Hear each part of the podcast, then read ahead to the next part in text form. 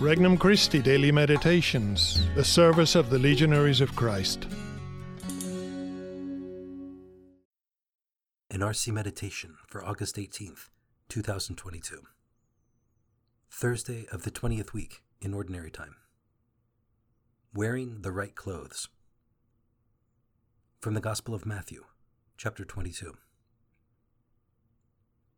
Jesus again, in reply, spoke to the chief priests and the elders of the people in parables, saying, The kingdom of heaven may be likened to a king who gave a wedding feast for his son.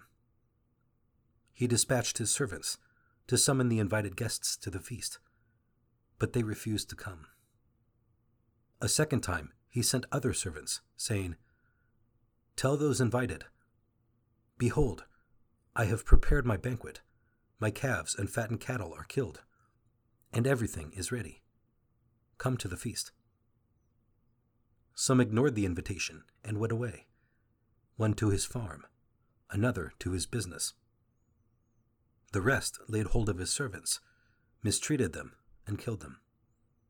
The king was enraged and sent his troops, destroyed those murderers, and burned their city. Then the king said to his servants, the feast is ready, but those who were invited were not worthy to come. Go out, therefore, into the main roads, and invite to the feast whomever you find.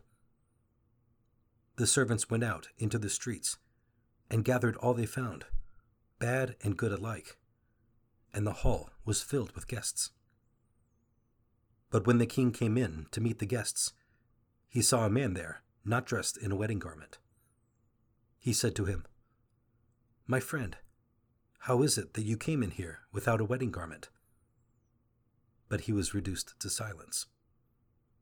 Then the king said to his attendants, Bind his hands and feet, and cast him into the darkness outside, where there will be wailing and grinding of teeth.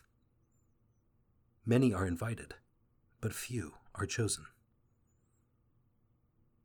Introductory Prayer Lord, I believe in you because you have created me to be with you.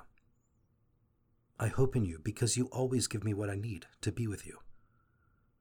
I love you because you continue to invite me, despite my reticence and sinfulness. Petition Lord, grant me the grace to value heaven and to live in such a way that I can get there. First reflection how dare you not accept? God invites us to accept freely the gift of union with Him to which He calls us. But, lo and behold, we can use our freedom badly and not accept the only thing that can truly make us happy. This occurs when we forget about God, no longer giving Him the adoration and love He deserves as our Creator and Father, putting ourselves in first place and becoming the sole criterion for our decisions and actions. This passage helps us to remember what type of freedom we have. We do not have absolute freedom. We can't choose what our end should be.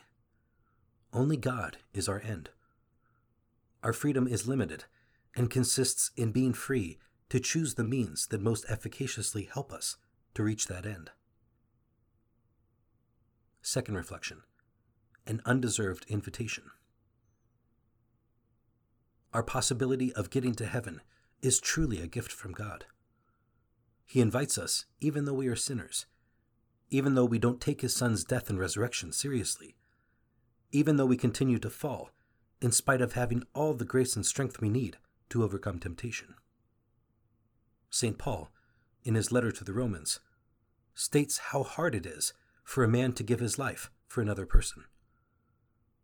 Maybe he would do it for a very good person. Christ didn't give his life for good persons, he gave it for sinners. We should be moved to respond to this amazing manifestation of love for us. Total adherence to God is the only worthy response. Third reflection dressing for the occasion. God is good, but he is not naive. He won't let us into full communion with Him if we do not value it properly. The robe mentioned in the Gospel passage is an image of the soul. The soul that has been purified and is prepared to enter into heaven wears a wedding robe. The soul that is full of selfishness and sin is improperly dressed. It is not a matter of God not having mercy on us. It's a matter of the use of our freedom. When we encounter something that has value and know that it will make us better, we have to appropriate that value through conscious effort. We must live up to it. We can't be indifferent or superficial regarding heaven. We shouldn't regard it as just something possible. It should be an existential need. Conversation with Christ. Dear Lord, so many times I give more importance to my own satisfaction than to centering my attention and efforts on achieving true communion with you. Help me to value your invitation to reach heaven through a truly Christian life that prefers virtue to sin, disinterested love to selfishness, humility to pride. Resolution Today, I will try to work on a virtue that I need to respond to God's love for me.